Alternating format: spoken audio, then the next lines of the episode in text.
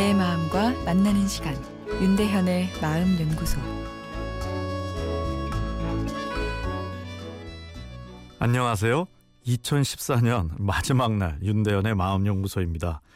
오늘은 한 해를 마감하면서 혼자 또는 가족과 함께 할 만한 이 가벼운 뭐 마음 관리법 아, 소개해 드릴까 합니다. 우리네는 과거를 잘 기억 못 하죠. 정확하지도 않고요. 리얼 다큐멘터리처럼 내 삶을 쫙 찍어 기억해 놓은 것이 아니라 기억하고픈 것들만 기억하고 또 실제 기억에 여러 가지 색깔을 입혀 실제와는 다른 과거 기억을 뇌에 만들어 놓기도 하죠. 내 인생에 제일 좋았던 순간이 언제인가 물으면 어떤 순간이 떠오르시나요? 의외로 초등학교 이전이 좋았다라 이야기하는 분들이 꽤 있으신데요. 아, 이건 진짜 초등학교 때가 좋았다기보단 어른으로 사는 것이 힘들다 보니 그냥 막연하게 그때가 제일 좋았다고 환상을 그려넣는 것이죠. 내 삶에 행복했던 일들을 적어보는 것이 이 마음의 긍정성을 확장하는 데 도움이 된다고 예, 말씀드렸는데요.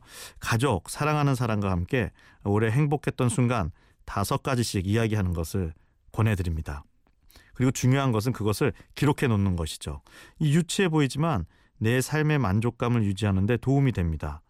삶의 만족감이란 것은 이 상대적이고 주관적이죠. 남이 보기에는 너무나 부러울 만큼 성공을 이룬 사람도 자신의 기대치가 자신이 이룬 것보다 더 크면 이 만족을 얻을 수 없죠. 큰 목표를 두고 열심히 사는 것과 만족감을 누리기 위해 내 삶의 기대치를 살포시 내리는 것은 이 상반된 이야기인 것 같지만 그렇지 않습니다. 인생 뭐 있어라며 살짝 염세주의적으로 사는 사람이 오히려 현재의 삶에 역설적 만족감도 느끼고 그러다 보니 오늘의 삶에도 열정적으로 살 수 있기에 사회적 성취를 더 이루기도 하죠.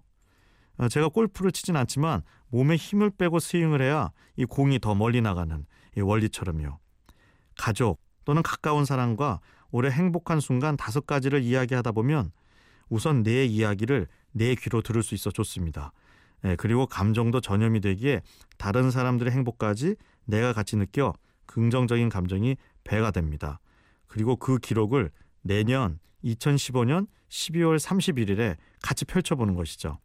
행복했던 과거를 보는 듯한 느낌이 찾아오는데 이때 자연스럽게 내 삶의 기대치가 낮아지면서 내가 이미 가진 행복감이 증폭되게 됩니다.